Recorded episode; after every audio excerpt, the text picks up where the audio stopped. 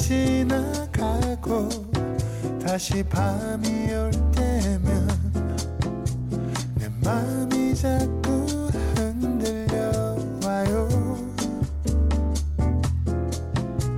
어쩌면 우린 친구처럼 아니면 그 어떤 내 맘이 자꾸 그런가 봐요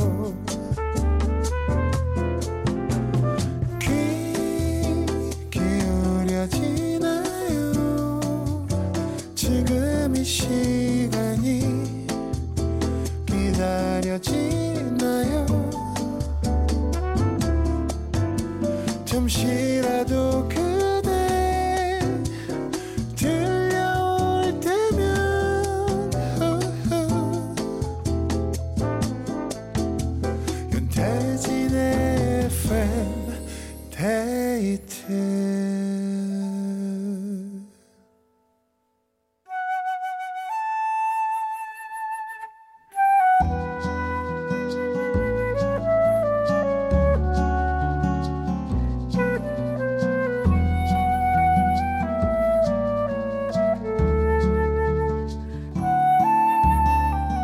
내가 아닌 당신을 위해 너에게 들려주고 싶은 이 노래.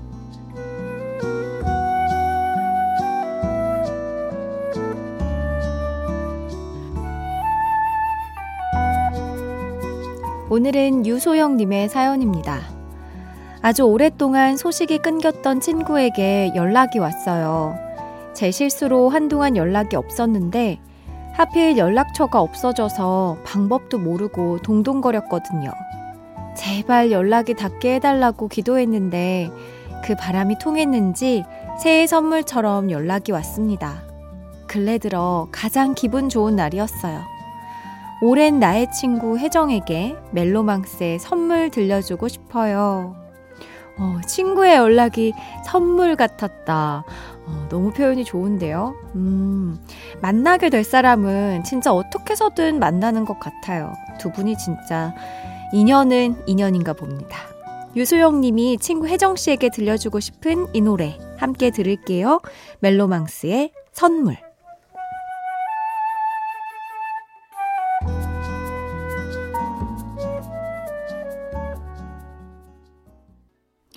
멜로망스의 선물 들었습니다. 선물 같은 두 분의 인연이 오래오래 어, 우정 영원하시길 바라겠습니다. 너에게 들려주고 싶은 이 노래 단 한 사람을 위한 신청곡 많이 보내주시고요. 함께 나누고 싶은 이야기도 기다립니다. 문자번호 샵 8000번 짧은 건 50원 긴 건 100원이 추가되고요. 스마트 라디오 미니는 무료입니다. 저는 광고 듣고 올게요.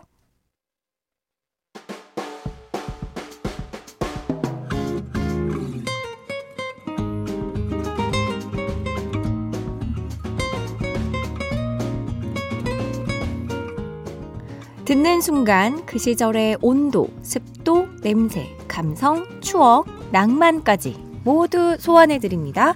Back to the Music.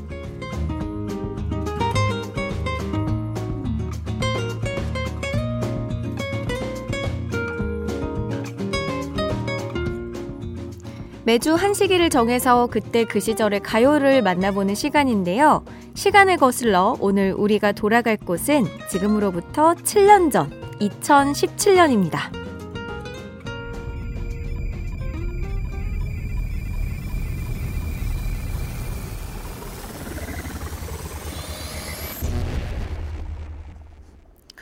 (2017년에) 뭘 했나 한번 생각을 해봤더니 야 이게 있었습니다 여러분 참. 아, 이게 참, 요즘 들어 왜 이렇게 부르는 게 힘들어지지, 점점? 아. 네, 바로 그, 대망의 Summer 알츠. 지금 흐르고 있는데요. 네, 이 곡입니다. 아, 작곡을 하는 SBS 스포츠 장유래 아나운서가 진행한 bimonthly 프로젝트였는데, 저만 한 게 아니라 저 외에도 그, 그 아나운서들이 좀 몇몇 참여를 많이 했었어요. 그래서 최희 아나운서, 또 SBS 조정식 아나운서 등등 이렇게 참여를 해가지고, 굉장히 재밌게 작업을 한 기억이 있습니다. 어쨌든 저는 선배님이었고 제가 좋아하는 선배님이긴 했지만 뭔가 이렇게 제의를 딱 해주셨을 때 냉큼 어, 할래요.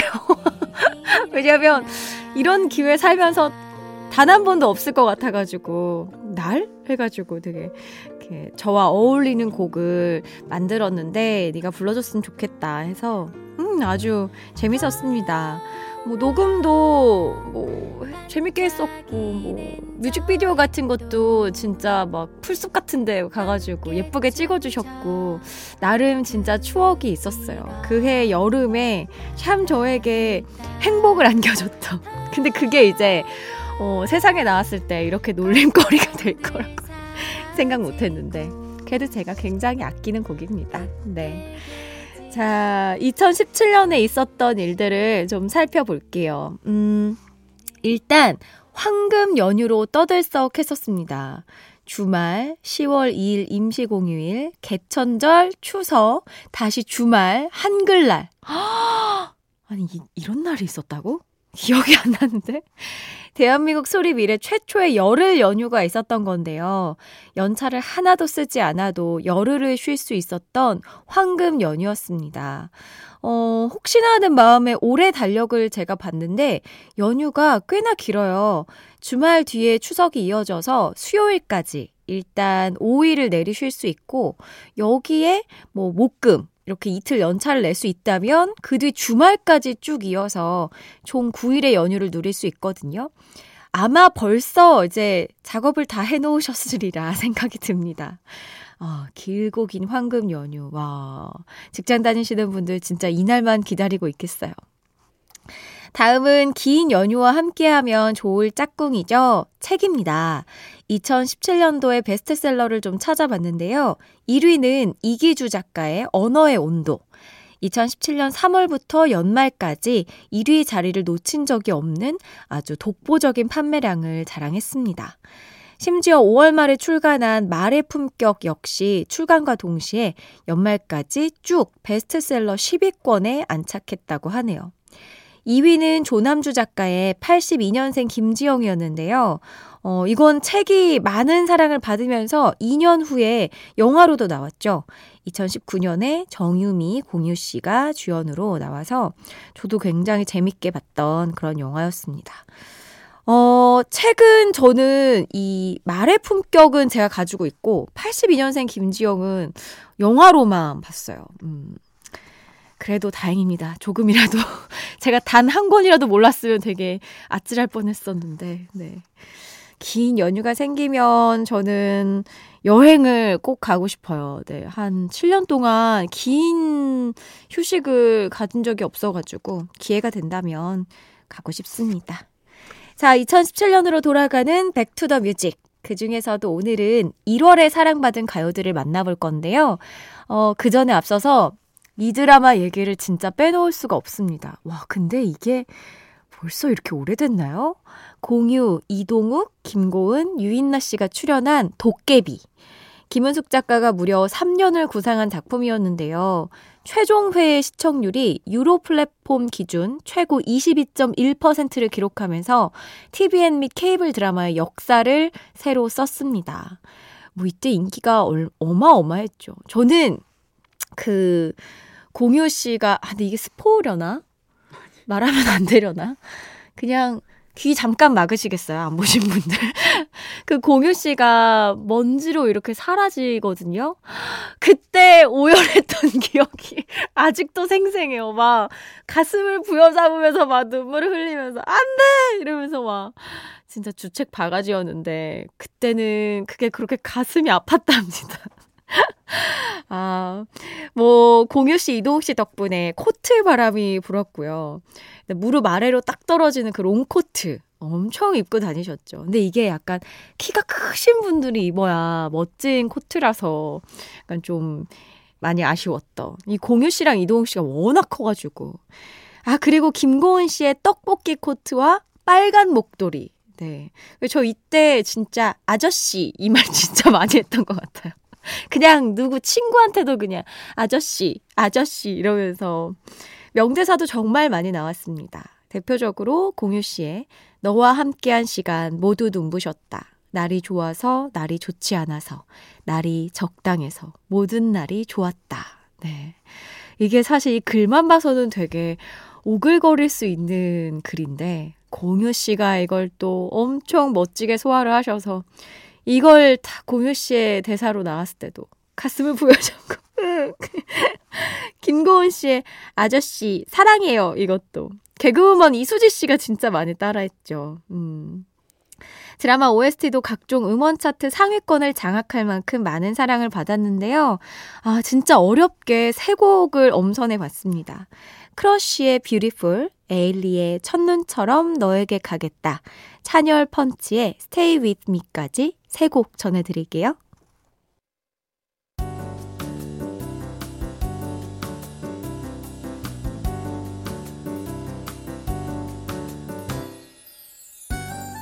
윤태진의 FM데이트 FM데이트, 저는 윤태진이고요. Back to the Music으로 함께하고 있습니다. 광고 전에 들으신 곡은 크러쉬의 Beautiful, 에일리의 첫눈처럼 너에게 가겠다, 찬열 펀치의 Stay With Me 였어요. 계속해서 2017년 1월의 가요들 만나볼게요. 먼저 황광희, 개코, 오혁의 당신의 밤 어, 이 곡은 무한도전 위대한 유산 특집에 나온 곡인데요. 무도 멤버들과 래퍼들이 짝을 지어서 역사 공부를 한 뒤에 노래를 만드는 과정을 담은 방송이었습니다. 광희 개코팀이 윤동주 시인의 별에는 밤을 인용한 당신의 밤을 선보였었는데요. 억압받던 일제 강점기 시절 한글로 시를 쓴 윤동주 시인에게 보내는 답가로 이 오혁 씨의 감미로운 보컬이 어우러져서 아주 많은 여운을 남겼었죠. 아, 무한도전은 진짜 없는 게 없을 정도로 그 아카이브의 어, 영향력이 대단한 것 같습니다. 어, 다음은, 야, 아니, 이 노래가 7년 전에 나왔다니까 이게 더 신기한데, 악뮤의 오랜 날, 오랜 밤이에요. 악뮤의 두 번째 정규 앨범 사춘기 하에 수록된 곡이었는데요. 총 8트랙 중에서 찬혁 씨가 또 가장 아끼는 곡으로 꼽은 노래입니다. 연애를 하다가 헤어졌던 실제 경험을 녹였기 때문인데요. 수연 씨가 또 방에서 울면서 작곡하던 오빠를 봤다고 에피소드로 또 이야기도 했었죠. 음. 2017년 1월 우리가 즐겨 듣던 두 곡입니다. 황광희, 개코, 오혁의 당신의 밤, 악미의 오랜 날, 오랜 밤. 황강희 개코 오혁의 당신의 밤, 악뮤의 오랜 날 오랜 밤 듣고 왔습니다. 2017년 1월에 많은 사랑을 받았던 또 다른 노래는 수지의 행복한 척. 어, 미세이 출신의 수지 씨가 솔로로서 첫 발을 디뎠는데요. 제목 그대로 걱정과 외로움, 불행을 안고 살아가지만 겉으로는 사람들의 시선을 의식해서 행복한 척 살아간다는 내용을 담고 있는 그런 곡입니다. 그 곡 전체에서 느껴지는 쓸쓸한 감성이 담담한 보컬과 잘 어우러지면서 음원 차트를 올킬했습니다.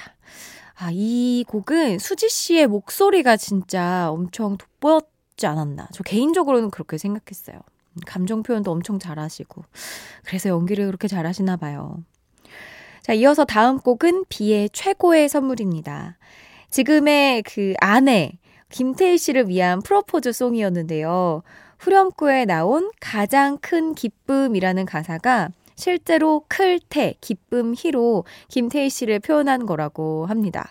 이 노래를 발표하고 얼마 후 SNS에 그녀는 저에게 최고의 선물입니다. 라는 글과 함께 연애 5년 만에 깜짝 결혼 발표를 해서 아주 많은 화제를 모았습니다. 2017년 1월로 떠나본 Back to the Music. 오늘 어떠셨나요? 어, 다 노래들이 좋아가지고 또 흠뻑 젖어서 들었던 것 같은데 마지막 두 곡 이어서 전해드릴게요. 수지의 행복한 척, 비의 최고의 선물.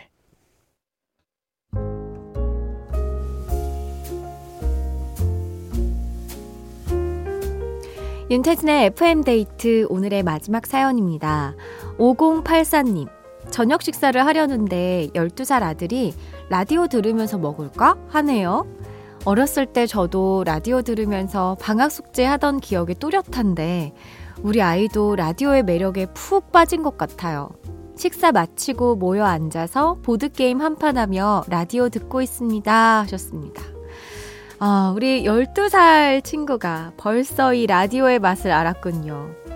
지나고 보면 어릴 때 기억들이 진짜 생각보다 오래 남더라고요. 뭐, 가족들이랑 다 같이 라디오 들은 거 포함해서 음, 보드게임 하고 계시다고 했는데 이것도 기억에 날 거고. 그래서 왜 스포츠 경기도 가족들이 보러 가면 어린이 친구들이 쭉 성인이 될 때까지 그 팬의, 그 팀의 팬이 되기도 하잖아요.